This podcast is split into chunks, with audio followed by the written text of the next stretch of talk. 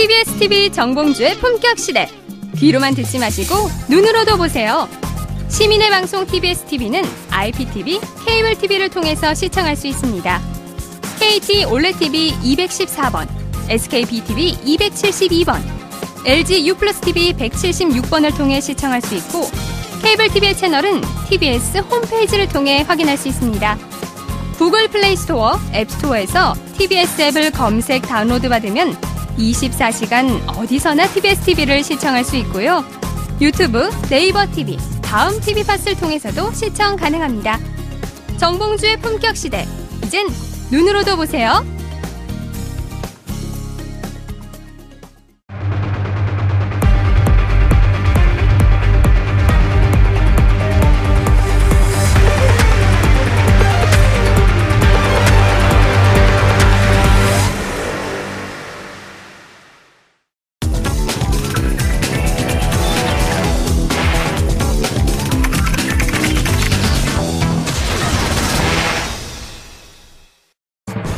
국가정보원 적폐청산 테스크포스가 최근 2009년 SBS의 논두렁식의 보도 경위와 관련해 노무현 전 대통령 수사를 지휘했던 이인규 변호사를 방문 조사한 것으로 확인됐습니다. 이 변호사는 2009년 5월 권양숙 여사가 박연차 전 태광실업 회장으로부터 받은 명품 시계를 논두렁에 버렸다는 취지의 SBS 단독 보도가 나왔을 당시 대검찰청 중수부장으로 일했습니다. 이후 이 변호사는 언론을 통해 명품 시계 논두렁 보도는 국정원 주도로 이루어진 것이라며 폭로. 의혹으로만 떠돌던 국정원 개입 조작 여부에 불을 붙였습니다. 이에 국정원 적폐청산 TF는 이 변호사를 만나 노 전 대통령 수사 당시 벌어진 논두렁 시계 관련 언론 보도 경위를 조사했습니다. 이 변호사는 이 자리에서 국정원이 논두렁이란 말을 만들어 언론에 흘린 것이란 기존 주장을 되풀이 노 전 대통령의 검찰 진술 일부가 국정원에 흘러간 경위에 대해서는 함구한 것으로 알려졌습니다. 앞서 이 변호사는 미국 출국을 준비 중이란 보도가 나오기도 했는데 국정원 TF 활동이 본격화되자 도피성 출국이 아니냐는 의심을 받기도 했습니다. 이에 대해 이 변호사는 도피성이 아니라며 관련 의혹을 일축했습니다. 눈두렁식의 보도에 대한 조사와 별개로 이명박 정부 당시 국정원 댓글부대 조사도 탄력을 받고 있습니다. 댓글을 통한 여론 조작에 탈북자 단체는 물론 이명박 전 대통령 팬클럽까지 연루된 정황이 나온 것 캐면 캘수록 경악할 만한 의혹만 거듭 쌓이는 보수 정권 9년간의 국정원 행보들 그 의혹의 끝엔 어떤 진실이 숨어 있을지 지금부터 추적해 봅니다.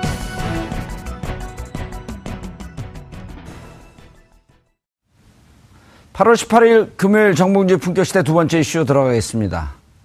국정원 적폐청산 TF가 2009년 노무현 전 대통령 수사를 지휘했던 이 인규 전 대검찰청 중앙수사부장을 방문 조사한 것으로 알려지고 있습니다. 한편 국정원 민간인 댓글부대 탈북단체와 이명박 전 대통령의 팬클럽까지 가담했다는 내용이 밝혀져 논란이 되고 있는데요. 이 문제와 관련해 세 분 모시고 말씀 나눠보도록 하겠습니다. 자, 김대현 주간조선 기자 계속 자리 지켜주고 계시고요. 네. 더불어민주당 적폐청산위원회 위원을 맡고 계신 백혜련 의원님 자리하셨습니다. 예, 처음 오셨죠? 네. 예. 이 인연이 잘 안 닿았던 것 같아요. 예능과 다큐의 중간쯤으로 달려주시면 됩니다. 다큐로 달리시면 안 됩니다. 자, 그리고 조대현 변호사님 자리하셨습니다. 조대진 변호사입니다. 조대진이요? 어, 이름을 또 언제 바꿨어요? 예. 자. 정 의원님 좀 피곤하신 것 같습니다. 오늘요? 예. 예. 이제 그만둘 때가 되니까 뭐. 막 가는 거죠, 그냥. 자, 국정원 어, 이인규 방문 조사 출국 안 했나요 아직? 아직 출국 안 하신 걸로 알려져 있고요. 예. 근데 다만 이제 언론 몇몇 언론 보도를 통해서 출국했다. 뭐 출국설 이런 음. 얘기가 나왔었죠. 예. 그 최근에 방문 조사를 받았습니다. 국정원 TF에서 논두렁 시계 보도 관련해서 그 사실을 어, 언론에 유출한 사, 당사자가 아니냐라는 의혹을 받았고 거기에 대해 음. 해명했는데 본인은 그런 발언을 한 적이 없다고 주장을 했고 그리고 출국도 아, 해외로 도피하는 것이 아니라 본인이 이제 검찰 기자단에 이제 그 해명을 했는데 해명한 내용은 이렇습니다. 아, 도피성 해외를 나가려고 하는 건 아니었었고 예. 가족이 가족을 방문하기 위해서 나갈 계획은 있다. 뭐 이런 식으로 음. 해명을 했습니다. 그런데 이인규 전 중수부장이 2015년 인터뷰에서 네. 국정원에서 흘러나온 얘기 같다? 라는 이, 얘기를 하지 않았나요? 이번에도 같은 주장을 했습니다. 그 본인의 워딩에서는 논두렁의 시계를 버렸다라고 한 얘기는 그 당시에 중수부 차원에서 그런 발언을 한 적이 없다. 근데 그래요? 다만 당시 수사를 할 때그 예. 노무현 고 노무현 대통령의 그 영부인께서 아 받았던 시계를 논란이 불, 불거지니까 버렸다고 하더라. 그래서 논두렁이라는 표현은 자기는 쓰지 예. 않았다는 거죠. 예, 예. 논란이 되니까 버렸다. 그 논란이 되니까 버렸다. 그래서 그 정도까지의 음. 설명은 있었는데, 근데 그것을 이인규 어, 전 중수부장의 주장은 그것을 국정원 측에서 조금 더 가감해서 언론에 전달한 것이 아니냐 라고 의심, 의혹을 갖고 의심, 있다. 의심한다 이렇게 이제 해명을 하고 있습니다. 네. 오호. 국정원하고 그렇게 소통이 안 됐을까요 그때 당시에? 국정원은 뭐 당시는 검찰을 출입하는 음. 아이오들이 한둘이 아니라 여럿이 존재했기 때문에 예. 사실 뭐 그런 커뮤니케이션 부분에서는 상당히 긴밀하지 않았을까 하는 생각이 듭니다. 그렇죠. 검찰에서 국정원의 부장검사급 두 명 정도 기본적으로 또 파견이 나가 있었고. 그렇죠. 이제 역으로 이제 국정원에 파견 나가는 것도 있지만 예. 기관 검찰이라는 기관을 담당하는 아이오들은 상당히 좀그 음. 경력과 노하우를 갖추고 있는 에이스들 아니에요? 에이스들을 내보내기 음. 때문에 아마 이런 부분에서는 상당히 커뮤니케이션이 있었을 거라고 미뤄 짐작이 됩니다. 그러니까요. 더불어민주당 적폐청산위원회 어, 뭐, 뭐라 자는 거죠? 왜 만들어졌고? 네, 지금 뭐 사실 여론조사에서도 나오지만 국민들 다 저택 청산이 최우선순위 아닙니까? 예. 네, 그래서 지금 어, 얘기 나온 것처럼 진짜 국정원 어, 댓글 사건 그리고 지금 언론의 장충기 삼성 어, 문, 사장 문자에서 아주 언론의 민낯이 낱낱이 드러나고 있잖아요. 근데 제가 대변인이 아, 사장님 잘 봐주시옵길 악망 하나이다. 근데 저도 지금 제가 당 대변인을 맡고 있는데 예. 사실 이게 이 사건에 대해서 논평을 냈어요. 근데 그날 진짜 언론사들이 하나도 안 받아주더라고요. 네. 어, 장충기 사장 건은? 네, 그거에 대한 비판 논평을 냈는데 언론사들이 오. 당 대변인이 낸 논평을 어, 그렇게 많이 받지 않았던 건 거의 유례가 안 받아준다 하면 일체 기사를 쓰지 않았다. 기사가 아주 중소 어, 언론사라고 할 수 있는 데만 몇 군데에서 나왔고요. 어, 주요 언론 주요 언론사는 여전히 삼성의 눈치를 보고 있다. 광고를 못 받을까봐. 아무래도 광고비가 제일 크겠죠. 음. 아무래도. 자 그럼 적폐청산 네. TF에서는 자 국, 국정원 TF 자체에서 14, 13가지의 주제를 발표했고 당에 이렇게 적폐청산 여당인데 위원회가 만들어지게 되면 국정원이나 검찰, 언론 뭐 이런 이런 등등의 가이드라인을 제시하려고 그런 거 아닙니까? 그래서 그런 의심들을 일수 있기 때문에 예. 아, 지금 박범계 위원장께서도 명확하게 지난번에 첫 회에서 말했습니다. 우리는 그런 게 아니다. 음. 그런 게 아니고 분명히 어, 적폐청산위원회는 특정인을 겨냥하거나 특정 정권을 겨냥한 것이 아니라 법적, 제도적, 문화적 개선 이것들에 음. 방점을 찍어서 하겠고 그동안 국정농단 어허. 수사에 대한 어떤 감시 기능 예. 이런 것을 하겠다고 명, 백하게 말했습니다. 조대진 변호사님. 네. 그런데 적폐청산 TF가 만들어지고 어, 그 위원장 박봉계 의원이 어, 적폐청산위원회에 대해서 쭉 얘기하고 나니까 그날 기사는 MB를 정조준하고 있다. 왜 이렇게 기사가 나오죠?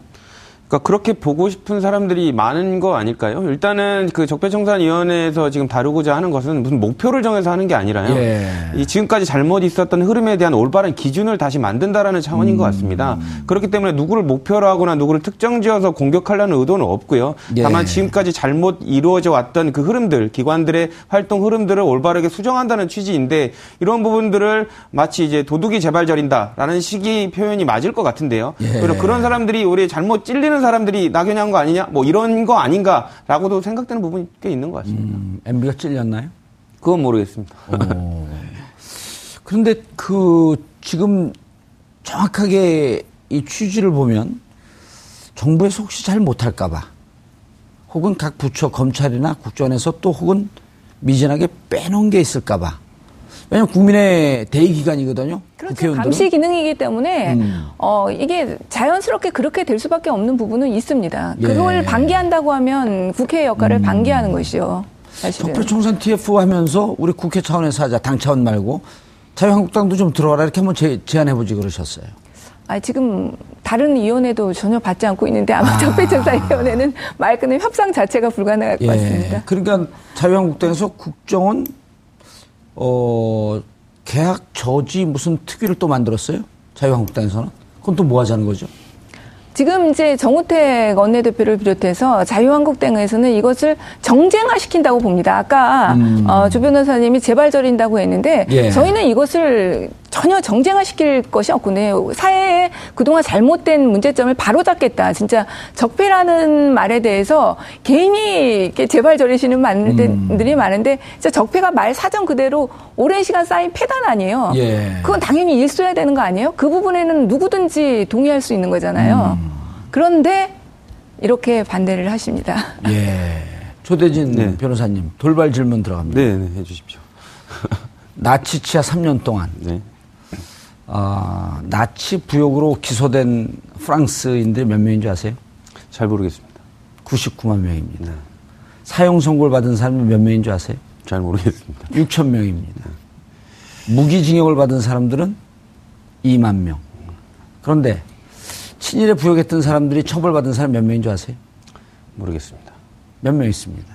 빵명. 음. 그러니까 적폐청산이 안 된 거죠, 그게. 그렇죠. 그건 뭐 역사의 흐름상 뭐 예. 많이 나타나고 있는 부분이니까 예. 저도 뭐 이번에는 좀 제대로 해야겠다. 그러니까 아까 그 가이드라인이라는 용어에 대해서 말씀 주시지 않았습니까? 예.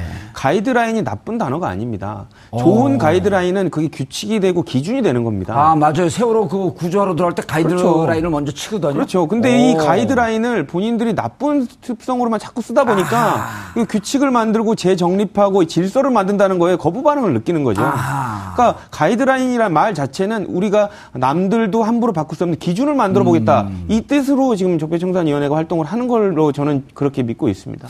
가이드라인 좋은 뜻이라는데요. 왜 그렇게 일부 보수 언론에서 부정적으로 쓰죠? 글쎄요, 그거는 보수 언론에 물어보시는 게 좋을 것 같습니다. 네. 어, 디 그... 출신이시죠? 소속 소속사가? 예, 뭐 소속사가 뭐 중요하겠습니까? 예, 예 그렇죠. 그... 기자가 중요하죠, 기자. 예, 그렇습니다. 어. 열심히 어, TBS 사장을 사랑하는 김대영 기자. 아, 예, 어, 뭐 사람을 사랑한다는 건 죄가 아니니까요. 그럼요. 네. 예. 가이드라인 얘기하시죠. 가이드라인요? 예. 그 저는 그 문재인 대통령이 취임한 지 어제 그제로 100일, 어, 어제로 100일, 100일 됐지 않습니까? 네. 네. 그 말은 동시에 자유한국당이 혹은 바른정당이 야당이 된 지 100일이 되는 아. 날이라는 의미이거든요. 예. 그런데 적폐를 청산하자, 이 적폐를 청산하자는 화두에 있어서 자유한국당이 거부할 수 있는 명분이 사실 없어요. 우리 백 의원님 말씀하셨지만 오랫동안 켜켜이 쌓여 있는 폐단들을 이제는 조금 좀 개선해 보자, 음. 고쳐 보자 하는데 그거를 마치 안 하겠다는 것으로 비춰지는 것처럼 정치 행위를 하는 게 오히려 문제죠. 아. 그래서 자유한국당이 어떤 가이드라인을 그 자체를 거부해서는 안 되고 음. 적폐를 청산하자 그러면 어떤 적폐를 청산할지에 대해서 논의를 하는 게 맞, 예. 맞는 것 같습니다. 근데 아쉽게도 음, 야당이 된 지 100일이 됐지만 야당으로서 100일을 평가하자면 아, 아직 야당의 어떤 자세랄까 전열이랄까 이런 부분들을 가다듬지 못하고 있는 것 같습니다. 통찬 노숙할 준비가 안 돼 있다. 그렇죠. 지난 음. 9년의 세월 그 여당으로서 순탄한 길을 걸어왔지 않습니까? 예. 근데 이렇게 조기 대선으로 정권을 내줄 상황을 미리 예상하지 못했죠. 예. 네. 민주당의 적폐청산위원회 구성과 활동에 대해서 비판하거나 반대할 명분이 별로 없다. 아니 그렇죠. 적폐는 당연히 청, 산해야 하는 음. 문제 아니겠습니까? 다만 적폐를 어떤 것을 적폐로 우리가 규정할지, 예. 그 어, 떤 방식으로 이걸 해소하고 일소할지에 대해서 음. 논의를 해야죠. 그리고 알겠습니다. 대안을 만들어주는 게 저는 야당의 자세라고 생각합니다. 알겠습니다. 백 의원님, 그 적폐청산위원회에 들어가신 분들이 어, 나름 꽤 인지도도 있고 인기도 있고 그러다 보니까 또 이제 한켠에서 이런 비판도 해요. 그런 인기 있는 의원들 앞세워서 인기몰이 하면서 파퓰리즘에 의거하려고 그러는 거 아니냐? 그러면서 여론몰이 하는 거 아니냐? 이런 얘기도 나오거든요.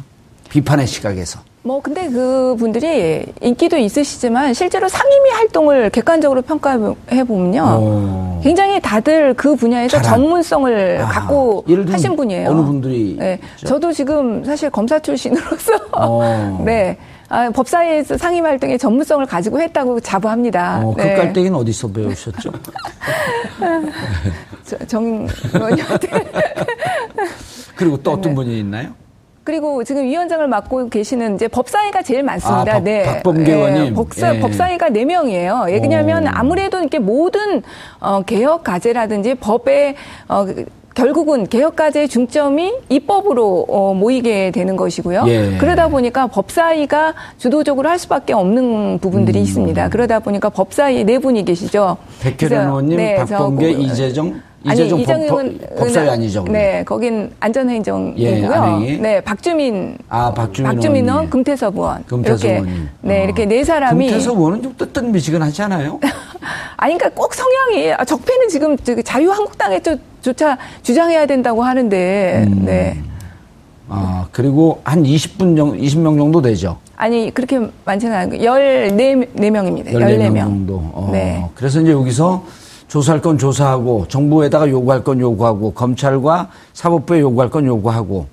그러니까는 네 다 하는데 주요 활동에 저희는 입법적인 개선, 음. 제도적인 개선에 아, 더 많이 방점이 국회에서 할 수 있는 걸 네, 한번 찾아보겠다. 더 많이 방점이 찍혀 있습니다. 왜 그러냐면 저희가 어떤 그런 어, 정부의 요구를 하고 검찰의 요구를 하는 형태가 되면 그게 정쟁으로 비화될 우려가 예. 있기 때문에 저희는 아. 지금 그렇게 되기는 원치 않거든요. 그래서 최대한 예. 그것은 방지하면서 어 그러나 지금 뭐 국정농단 사건에서 국정원 댓글까지 첩첩 이렇게 이어지고 있지 않습니까? 그러니까요. 사건들이 그런 것들에 대한 감시 활동 이건 또 게을리하지 않겠다.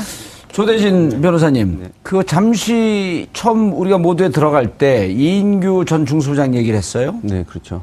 근데 이제 저도 어 그때 노건평 형 네. 이제 검찰에 그 소환되면서 음. 노무현 대통령 5월 23일까지 돌아가실 때까지 날짜를 계산해봤더니 188일. 그래서 저도 그 기록을 지금 다시 들여다보고 있거든요. 네. 도대체 그때 무슨 일이 있었는지.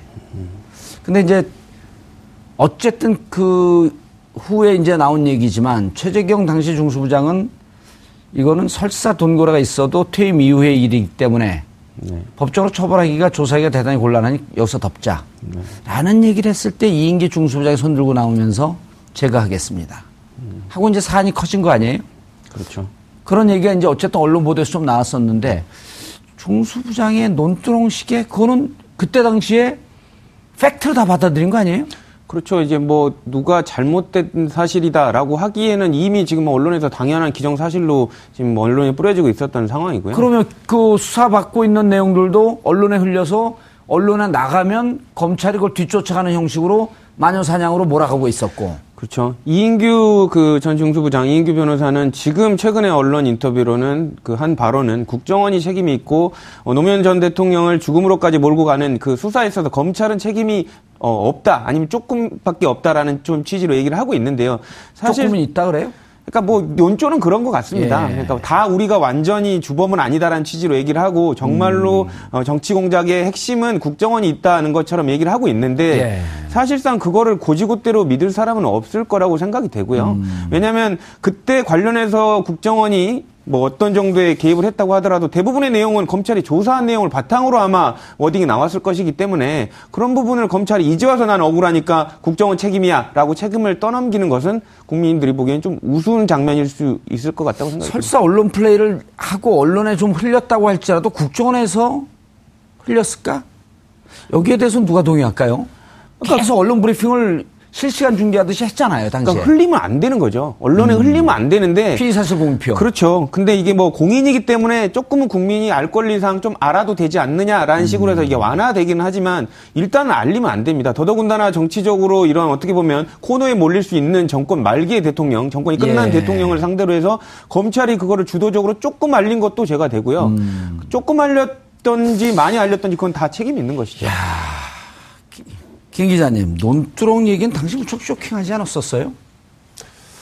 네. 그... 이것 때문에 심지어 그 노무현 대통령을 지지했던 당시 민주당 소속 의원들조차도 검찰에 자진 출두해라.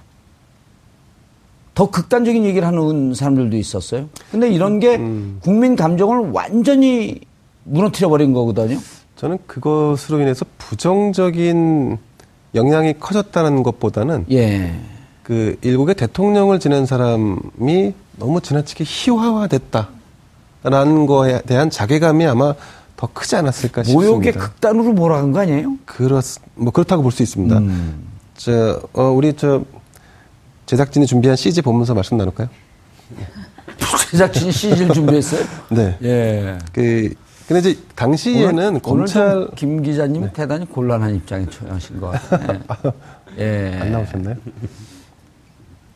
예, 말씀하세요. 네. 예, 시즌 나오고 있습니다. 근데 당시 창고에서 꺼내는데 시간이 좀 걸립니다. 아, 예, 예. 예. 당시 국정원보다는 그, 그 당시에는 검찰의 검찰이었죠. 힘이 워낙 예. 강했습니다. 그래서 검찰이 이 사건을 수사함에 예, 있어서 보면서 얘기하시죠. 네네네. 네, 네. 설명해 주시죠. 예, 노 전 대통령, 그러니까 이인규 전 중앙수사부장이 그 경향신문 기자와 사석에서 음. 만나서 나눴던 대화인데요. 예. 그 좀 읽어드리겠습니다. 노전 예. 대통령은 시계 문제가 불거진 뒤 바깥에 버렸다고 합디다라고 답한 게 전부다. 논두렁 얘기는 나오지도 않았는데 말을 만들어 언론에 흘린 것 하면서 국정원을 겨냥했습니다. 예. 그리고 그 사건을 맡은 것 자체가 내겐 불행이었다. 내 진로도 틀어주고 가족들도 고통에 시달렸다. 그 나름 그 본인도 이 사건을 맡으면서 좀 그 고충이 좀 있었겠죠, 당연히. 예. 그런데 그, 그 고충보다는 노무현 대통령이 결국 극단의 선택을 하게끔, 아, 되는 그 상황, 음. 거기에 대한 그 일말의 책임감 있는 그런 어떤 언행은 좀 있어야 되지 않았었을까 예. 하는 아쉬움이 남습니다. 알겠습니다. 그 백 의원님, 네. 2015년 2월을 지금 제가 저 얘기를 들으면서 상기를 해봤더니 첫때 국민들이 세월호 때문에 무척 분노하고 있을 때거든요. 그 감정이 고조로 올라갔다 이제 조금 그 무마되긴 했지만 세월호 일주기를 앞둔 두 달 전에 뭔가 세상이 바뀌는 거에 대한 두려움을 느끼지 않았을까요? 저는 이 이윤규 어, 변호사 지금 변호사죠 네. 중수부장이 당시에 처음 수사할 때는 정말로 어떤 자기 일생일대에 어떤 수사를 기회다. 한다. 어, 이런 생각으로 수사를 했을 것이라고 생각을 해요. 음. 그런데 예측하지 않은, 예상하지 못한 사태가 사실이 일어난 거죠. 진짜 음. 노무현 대통령이 극단적인 이런 선택까지는 생각하지 못했는데 이게 선택이 일어났고 결국 그 결과의 파장이 어, 자신에게도 사실은 밀려온 거죠. 음. 사실은 저기에서 저는 어, 정말로 아우 나중에는 내가 왜 이 사건을 맡았을까 이 생각을 나중에는 했을 거라고 생각합니다. 나중에는. 네, 왜냐하면은 음. 사실은 너무 큰 일이 터졌으니까. 너무 큰 일에 대해서 그 국민적으로 계속해서 노무현 대통령에 대한 추모 열기 이런 것들이 시간이 갈수록 사실은 더해갔지 않습니까? 음. 그러니까 그 죽음으로 몰고 간 당사자가 사실은 어, 된 것이기 때문에 그리고 본인의 진짜 인생 경로에 있어서도 어, 사실은 이게 계속 꼬리표처럼 어, 붙어 있는 상황이 근데 된 거죠. 덮자고 하는 네. 것을 그때 검찰 내부에 이게 정설이거든요. 이 퇴임 이후의 일이다. 이게 정치적 보복으로 비춰지기 때문에 검찰의 부담이 너무 크다. 여기서 더 이상 가서는 안 된다. 할 때 이인규 중수부장이 손들었다라고 하는 건 자타가 다 아는 사실이란 말이에요. 그리고 이인규 중수부장의 수사 스타일이 사돈의 팔종까지 털면서 저인망식으로 훑고 들어가는 잘 아시잖아요, 그거는. 사실은 그때는 검찰이 수사 방식이 특수부는 많이 저런 방식으로 수사실에 아. 수사를 했죠. 이은규 예. 중수부장만이 아니라 그래서 지금 이 가족을 탈탈 터는 그렇죠. 박연차 박연차 네. 회장의 가족까지 별건 수사라고 해가지고 음. 사실은 어, 정말 수사해야 될 파트에 대해서 증거가 안 나면 다른 거를 먼저 털어서 음. 이거 덮어줄 테니까 불어라 이런 식의 수사 방식이 사실 많았죠. 백 의원님도 그러셨나요? 아 저는 그런 수사 안 했습니다. 그러셨겠죠. 그러니까 여기 민주당 국회의원까지 오셨을 텐데 조대진 변호사님, 아 억울했다. 돌아가신 분보다 더 억울했을까요? 그러니까 솔직히 제 개인적인 얘기를 말씀드리면 뭐가 억울합니까? 오늘 이인규 중소장한테 영상 편지 한번 보내시겠어요? 아, 저는 솔직히 보내고 싶지도 않아요? 아니 보내 드리고 싶습니다. 뭐 언론 보도 나오고 이런데 예. 솔직히 어, 본인이 책임을 지셔야죠. 언론에서 이제 본인은 책임이 없고 국정원이 마치 책임이 음. 주된 책임이 있는 것처럼 말씀하시는 건 안 좋고요. 그때 칼자루를 쥐고 노무현 대통령을 수사했던 수사 책임자였습니다. 예. 그 사람이 지금 책임이 없고 내 가족 뭐 돌아가신 노무현 대통령님한테 가서 물어보고 싶다 이런 건 아주 무례한 얘기라고 생각이 되고요. 알겠습니다. 돌아가서 그 나중에 저승에서 만나면 한번 물어보고 싶다 이런 얘기까지 했어요. 그렇죠. 그러니까 지금 어, 불 붙은데 기름을 쏟아붓는 형국이에요. 그렇죠. 그러니까 제 개인적인 생각으로는 너무 아직 뭐 생각 자꾸 얘기하지 마시고요. 네, 네, 네 영상 편지 준비됐으니까 네. 이인규 전 중수부장에게 카메라 준비해 주시고. 네, 알겠습니다. 예. 뭐 짧게 하겠습니다. 한마디만 네. 하겠습니다. 뭐 조사 열심히 받으셔서 좀 진실을 조금 뭐 확인할 수 있도록 해 주십시오. 억울해하지 마시고요. 예. 이상입니다. 아 그리고 저기 무상급식의 기회가 온다면 피하지 말라고 그 얘기도 한번 하시죠. 네. 그것도 의원님 말음에 가름하도록 하겠습니다. 그런데 그 이규 중수부장이 사실 마음고생을 좀 하셨던 것 같아요. 근데 이번 아주 친하진 않습니다. 예. 근데 이번에 이제 법무법인 로펌을 그만두시면서도 그만둔 배경이 이제 자꾸 여러 가지 뭐 추측성 보도가 나오니까 본인이 음. 해명하기를 경영상의 판단에 따라 그만뒀다라고 음. 하는 거는 이 지, 지난번 그 사건 때문에 본인이 사건을 수임하거나 이렇게 변호사로서 활동하는데도 큰 제약이 있었던 예. 것 같습니다. 아니 그런데 네네. 억울할 수 있어요. 네. 제 저의 질문은 뭐냐면 네네. 아무리 억울한들 어, 돌아가신 분과 그 가족 또 혹은 그 지지자들보다 더 억울했겠냐 이런 얘기예요. 그렇진 않았을 것 같습니다. 한번 물어보시죠. 이제 기회, 기회 되면 연락을 하나에 둘이? 아니요, 안 합니다. 저는 잘 모르나. 네. 아, 대답이 좀 늦게 나오시는데. 예. 오늘 좀 많이 곤란하신 것 같아요. 주간조선 기자입니다. 네. 예. 아니, 오늘 자. 저, 정 의원님이 질문을 예. 아주 곤란한 질문만 하시는 것 예. 같아요. 요즘 이제 제가 네. 좀 훅훅 들어가기로 했습니다. 아, 그러셨습니까? 네. 자, 댓글 얘기를 좀 한번 해보시죠. 야 댓글. 아, 이 탈북단체. 그리고 지금 한 그 댓글 팀장 30명은 이제 명단이 다 나왔고요. 탈북 단체, 그다음 MB 팬클럽까지도 나왔어요. MB 관계자라면서 언론에 나온 것도 좀 이상한데 예를 들어 갖고 어 이게 국정원 적폐 청산이고 국정원 대선 댓글 개입이라고 한다면 일국의 대통령까지 지낸 분이 어 이런 게 있으면 안 됩니다. 국정원은 정치적 중립이 어 국정원 그 헌장이 그 헌장에 명시가 되어 있기 때문에 이렇게 했다고 한다면 정말 어디까지 이렇게 잘못됐는지 샅샅이 조사해야 됩니다. 이렇게 답변해야 되는 거 아닌가요? 저희가 그런 대통령을 오셨으면 지금 이 사태가 탄핵이라는 사태가 오지를 않았겠죠. 그런 대통령 네. 모셨으면 문재인 대통령이 대통령이 안 될 뻔했죠. 네, 진짜 뭐 이 지금 이 국정원 댓글 박근혜 최수실 게이트도 그렇지만은 이 국정원 댓글 사건도 정말 국정농단이에요, 이것도. 네, 경악할 만한 일인 것이죠. 진짜 음. 그 민심을 조작한다는 거. 예. 이거 얼마나 두려운 민주주의의 가장 큰 적 아닙니까? 예. 그거는? 네. 그런데 팬클럽.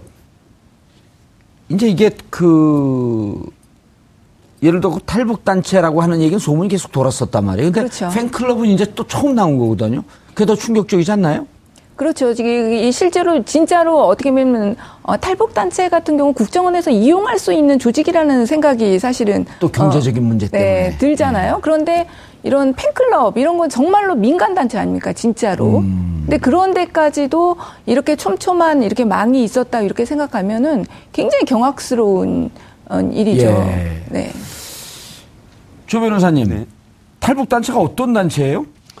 일단 그 탈북한 그 단, 그, 그 탈북인들 중심으로 만들어진 탈북 지식인 연대라는 단체인데요. 예. 어쨌든 활동을 많이 하고 있는 것으로 알려지고 있습니다. 의견도 내고 있고 뭐 칼럼도 쓰고 이런 걸로 알고 있는데 관련해서 지금까지 알려진 바로는 어, 거기 대표가 관련돼서 이제 해당 탈북자들에 관련돼서 접촉을 하고 이 같은 뭐 부분을 좀 독려했다라는 정도의 의심이 지금 나오고 있는 상황입니다. 예. NK 지식인 연대. 예, 그렇습니다. NK는 North Face, 아, North K, North Korea? North Korea. North Face라고 그럴 뻔 했어요. 예. 자, 이런데 단체들 이제 나오고 있고, 어, 두 가지가 관심이에요. 첫 번째로 이 수사가 MB한테까지 가겠느냐. 그 다음에 오늘까지 입장이 나올 거로 봤는데, 원세훈 전 국정원장 재판, 아, 재판 연기될 것이냐. 그거 이제 심리 재개. 네, 그렇죠? 심 변론 재개 변론 재개죠. 예. 네, 그렇습니다. 그 국정원에서 관련 자료를 넘겨받아서 지금 검토 중에 있습니다. 예, 오늘까지 입장을 결, 낸다 그러지 않았나요? 근데 아직까지 입장이 음. 결정되진 않았습니다. 예. 이거를 어, 재수사하게 될지, 그렇게 변론을 재개할지 아니면 예. 다른 어, 사건 별건으로 수사를 하게 될지 예, 일단 지금, 입장... 재판을 끝내고 추가 기소를 한다든지 그렇습니다 맞습니다 음. 예. 그리고 이제 기본적으로 원세훈 전 국정원장에 대한 기존의 수사와는 전혀 다른 팩트가 존재해야지 또 수사를 할 수 있는 부분이 있으니까 예. 예. 그 부분에 대한 판단을 좀 하고 있는 것 같습니다. 예. 어떻게 보세요? 그 검찰 내부에 또 동기, 후배, 친구 이런 분들 많이 계시잖아요. 지금 그거는 저도 이게 댓글을 봐야 될 것 같은데, 그러니까 이제 전문적인 용어로는 보면 기판력이라는 거 있잖아요. 예. 요 사건이 그래서 그 기판력이 미치는 사안이면 기판? 기판력. 기판력이라 해서 예. 한마디로 판결이 내려지면 이제 그 영향력이 미치는 범위죠, 범위. 아, 기판력? 네. 아, 기존의 판결이 미치는 영역? 네, 영역. 음, 음. 그거에 관계되는 댓글 사건이라면 즉시 변론 제기해야 됩니다, 지금. 안 그러면 그건 처벌을 못 하는 거예요. 어, 그 일사부재리 원칙이라 그렇죠, 뭐 이렇게 되나요? 음. 그런 식으로 처벌을 못 하는 거기 때문에 바로 즉시 변론을 제기해야 되는데 그렇지 않은 그러니까 뭐냐면은 지금 이거는 그 대선과 관련한 국정원 댓글 사건 아닙니까? 예. 근데 저는 그거 외에도 다른 사건과 오. 관련된 또 다른 국정 뭐가 있을 수 있을 수 있는 거죠. 각종 선거가 여러 번 있었지 않습니까, 사실은. 네. 아. 네. 그러니까 그런 것들과 관련된 다른 것과 관련된 또 어, 사건이면 그거는 기판력은 안 미친다고 보이거든요. 그러면 그건 별건으로 또 기소할 수 있다고 봅니다. 아, 저는. 그럴 수 있겠네요. 네. 일테면 조대인 변호사님. 어, 알파 팀의 존재가 드러난 게 2009년이란 말이에요. 네. 그럼 2010년에 어, 지방선거가 있었고, 2012년 4월에 총선이 있었고, 그리고 지금 댓글 그 원세훈 전 국정원장이 재판을 받는 게 2012년 12월 19일에 있었던 대선이거든요. 네. 아, 요 대선은 대선대로 치우고 그 전에 했던 뭐 다른 게 있으면 추가 기소를 뜨는. 네. 그렇습니다. 지금 검찰이 공판 재개를 신청할지에 대해서 지금 고민하고 있는 게 예. 추가적으로 나온 부분이 새로운 증거이긴 한데 기존의 재판에서 재판부가 들여봤던 그런 증거들과 일련 선상에 있는 예. 약간 포괄 일제적인 성격에 있는 것이기 때문에 사실상 추가를 하더라도 양형 참작 정도에만 그칠 것이다. 그렇기 때문에 이런 부분을 새롭게 반영을 해서 어 향후에 또 있을 추가 그 뭐 조사라든지 기소에 있어서 조금 어, 나갈 도망쳐 나갈 수 있는 구멍을 또 만들어 줄 수도 있거든요. 그러니까 이런 부분들을 아예 감안하지 않고 이번은 이번대로 끝내고 예. 새롭게 진영을 꾸려서 새롭게 왜냐하면 사람이 그런 습성이 있거든요. 한 번 범죄를 저지른 사람은 음. 비슷한 다른 시기에 또 다른 범죄를 저지를 가능성이 아주 높습니다. 그러니까 그런 그렇죠. 부분을 찾아내겠다라는 게 조금 검찰의 생각 아닌가라고 좀 미루어 짐작할 수 있을 것 같습니다. 원세훈 또 국정원장 5천만 원 먹고 1년 살았잖아요. 예. 네. 저는 개인적으로 봐서 이게 별건으로 기소할 수 있는 사건이라면 어, 지금 굳이 변론 제기에서 하지 않는 게 맞다고 봅니다. 더 철저하게 음. 수사해가지고 예. 그리고 그 사건에서는 정말로 어, 이명박 대통령까지도 연관될 수 있는 부분 아닙니까? 그러니까 지금 솔직히 원세훈 원 사건에서는 이명박 대통령을 건드릴 수는 없어요. 지금 상황에서는. 예. 그러니까는 오히려 지금 어 새로 나온 게 있다면 그게 예. 그리고 별건으로 다시 기소가 될 수 있는 사건이라고 한다면은 좀 시간을 두고 그런데 해서 그런데 하는 게 맞다고 봅니다. 작업이 이제 어 그때 당시에 민주당의 전병훈 의원이 그랬었나요? 누가 어 2012년 9월 이후에 댓글이 9월 2일 이명박 대통령과 박근혜 후보가 만난 이후에 한 9월 10일을 전후해서 댓글이 두 배로 늘었다라고 하는 그런 그 논평도 한번 내고 그랬었거든요. 근데 만약에 이러저러한 작업을 했다고 할지라도 2012년 댓글 개입이 가장 결정적인 활동 아니에요? 만약 댓글 부대가 있었다고 한다면? 그렇죠. 그러니까 지금 제일 그 추가 수사를 통해서 밝혀야 될 부분은 대통령 지금까지 대통령 선거에 개입했다는 그 사실도 많고요. 예. 전 정권과 그 아, 박근혜 정권과 이명박 정권이 서로 아. 이어달리기를 하면서 아. 이거를 연속성으로 이끌어 나갔는지 예. 8년 동안 어, 정권을 연장시키게 하는 방법으로 썼는지 이 부분을 또 음. 조사해야 될 것 같고 예. 만약에 그런 부분이 있었다면 단순한 대입 개, 어, 대선, 대선 개입에 관련 아니라. 단순한 이벤트가 아니라 전방위적으로 정권 차원에서 전방위적으로 모든 분야에 관여됐을 가능성이 되게 높다는 것이죠. 그러니까 예. 그러다 보면 한두 군데가 아니라 뭐 언론뿐만 아니라 모든 부분에 개입을 했을 가능성이 높다. 어허. 이 부분을 조사해야 될 것 같습니다. 근데 한 가지 짚어볼 부분은요. 예. 이명박 정권에서 이명박 정부에서 박근혜 정부로 넘어간 것은 정권이 음 연장된 거지 않습니까? 이를테면 예. 그런데 아 실제 그 당에 소속돼 있던 친이 혹은 친박 세력의 말을 종합해 보면 음. 모양새는 정권 연장이었지만 예. 속내는 그 양집단의 그 뭐랄까 아 갈등 갈등 음. 이런 거는요 정권이 교체된 것만 못지않게 심했다라고 하거든요. 그렇기 9월, 때문에 9월 이전에는 그렇게 원수처럼 지내다가 9월 이후에는 네. 서로 웃으면서 친해졌단 말이에요. 아니, 뭘 보여줬을까요 그날? 그 사진 한 장으로 이제 그런 걸 다 말할 수는 없겠죠. 음. 이건 뭐 두 사람이 공식적으로 만나는 자리에서 당연히 웃으면서 사진을 찍지 뭐 울면서 사진을 찍을 리는 없지 음. 않겠습니까? 그런 점에서 본다 그러면 박근혜 정부를 태동시키기 위해서 이명박 정부가 댓글을 달았다라고 하는 건 다소 좀 억지스러운 부분이 없지 않나 싶습니다. 아니 근데 그 전에 8월쯤에 네네. 대통령을 만날 의향이 있냐라고 기자들이 물으니 네. 박근혜 당시 후보가 뭐라 그러냐면 오해 사기 싫어서 혹은 선거법 등등이 아주 민감하기 때문에 만날 의향이 없다. 그러다 전격적으로 만났단 말이에요. 네네. 그 다음부터 늘 웃고 다니고. 무슨 일이 있었을까요? 이명박 대통령이 뭐 차기 일을 그렇게 지극정성으로 배려할 만한 분이었나라는 부분에 서 좀 퀘스천이 들고 음. 박근혜 전 대통령 입장에서도 MB에 대한 신뢰가 과연 있었을까라고 어. 하는 부분에서 좀 퀘스천이 있습니다. 그렇기 때문에 두 정권이 긴밀하게 뭔가 이, 이런 댓글과 여론 조작을 서로 아, 하자 해서 이런 짬짬이를 했을 개연성은 제가 굉장히 낮다고 좀 판단하고 아. 있습니다. 저는 뭐그 부분에 잠깐 잠깐 말씀드리고 예. 싶으면 물론 아 합심을 해서 정권을 연장시켜 보자 이런 내밀한 합의는 없었을 겁니다. 근데 다만 이명박 정권은 어, 본인이 이런 댓글 관련된 부대 등이라든지 이런 부분을 관여를 했다면 차기 정권이 바뀌면 뭔가 들통이 날 가능성이 훨씬 높아지거든요. 그렇기 때문에 진심은 아니었어도 우리랑 색깔이 비슷한 사람이 당선되길 바라는 소극적 진심은 있었지 않았나 이런 생각이 들고요. 그런 차원에서 어 문재인 그 당시 후보가 되는 것보다는 같은 보수 쪽인 박근혜 대통령이 되는 게 더 나을 것이다. 향후에 정권을 넘겨준 뒤에 우리의 미래가. 예, 아무리 둘이 아무리 둘이 사이가 안 좋아도 혹시 이명박 대통령이 100분 동안 독대라면서 무심코 툭 떨어, 떨어뜨린 사진이 있는데 거기 최태민 목사하고 둘이 웃고 있는 사진이 있다든지. 그럼 어 이게 무슨 사진이죠? 그럼 박근혜 후보가 개연성입니다. 그냥 소설로 네. 써보는 거예요. 네. 박근혜 후보가 어 그거 왜 아직도 갖고 계세요? 어, 우리 국정원 참 활동을 잘하고 있습니다. 혹시 대통령이 되시면 어 저하고 제 뒤를 캐거나 하는 이런 짓은 좀 안 했으면 좋겠습니다. 라고 하는 것 얘기는 안 했겠죠, 그렇게. 어쨌든 도와줬다, 만약에 도와줬다면 예. 도와줬다는 걸 티를 냈을 거고요. 그러니까 음. 티는 위법적인 부분으로 아니, 내가 만약에 박근 저 이명박 대통령 빙의해갖고 한번 얘기해 보세요. 내가 도와줬으니까 예. 뭐 정권이 넘어가면 예. 나한테 도움될 부분들에 관련돼서는 적극적으로 도와줬으면 좋겠다라는 의사를 표명했을 것 같습니다. 아, 이명박처럼 해보라니까. 성대모사가 안 돼가지고 죄송합니다. 연습해가지고 다음번에 하도록 예. 자, 두 번째 이제 어, 이렇게 댓글 부대가 나왔어요. 이명박 대통령에게 칼끝이 갈까요? 검사로서요.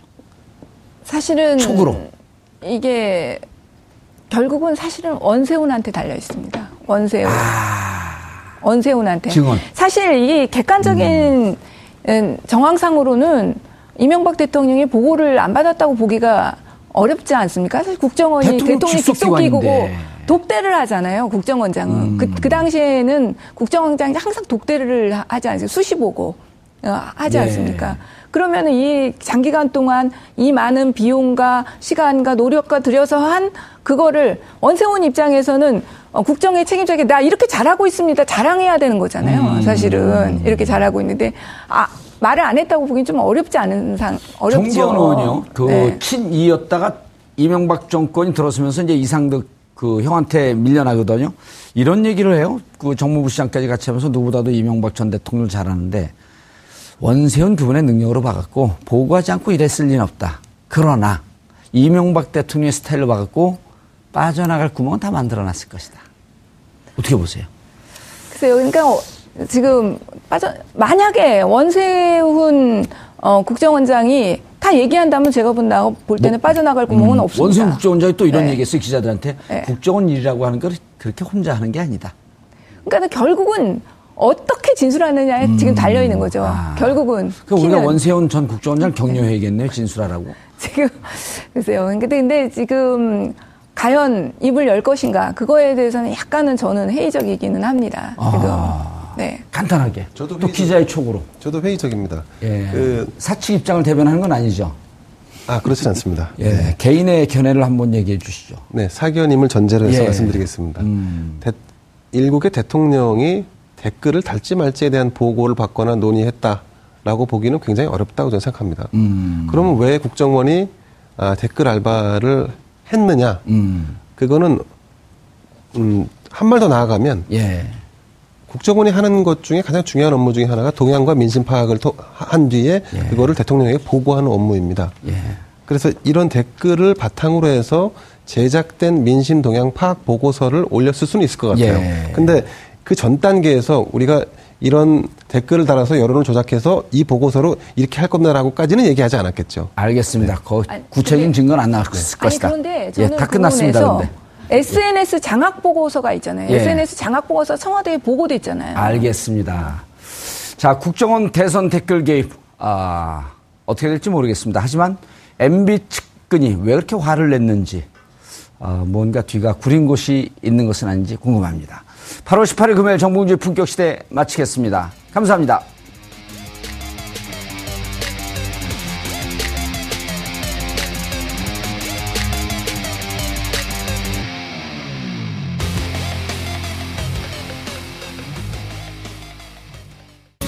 방송 좋았나요?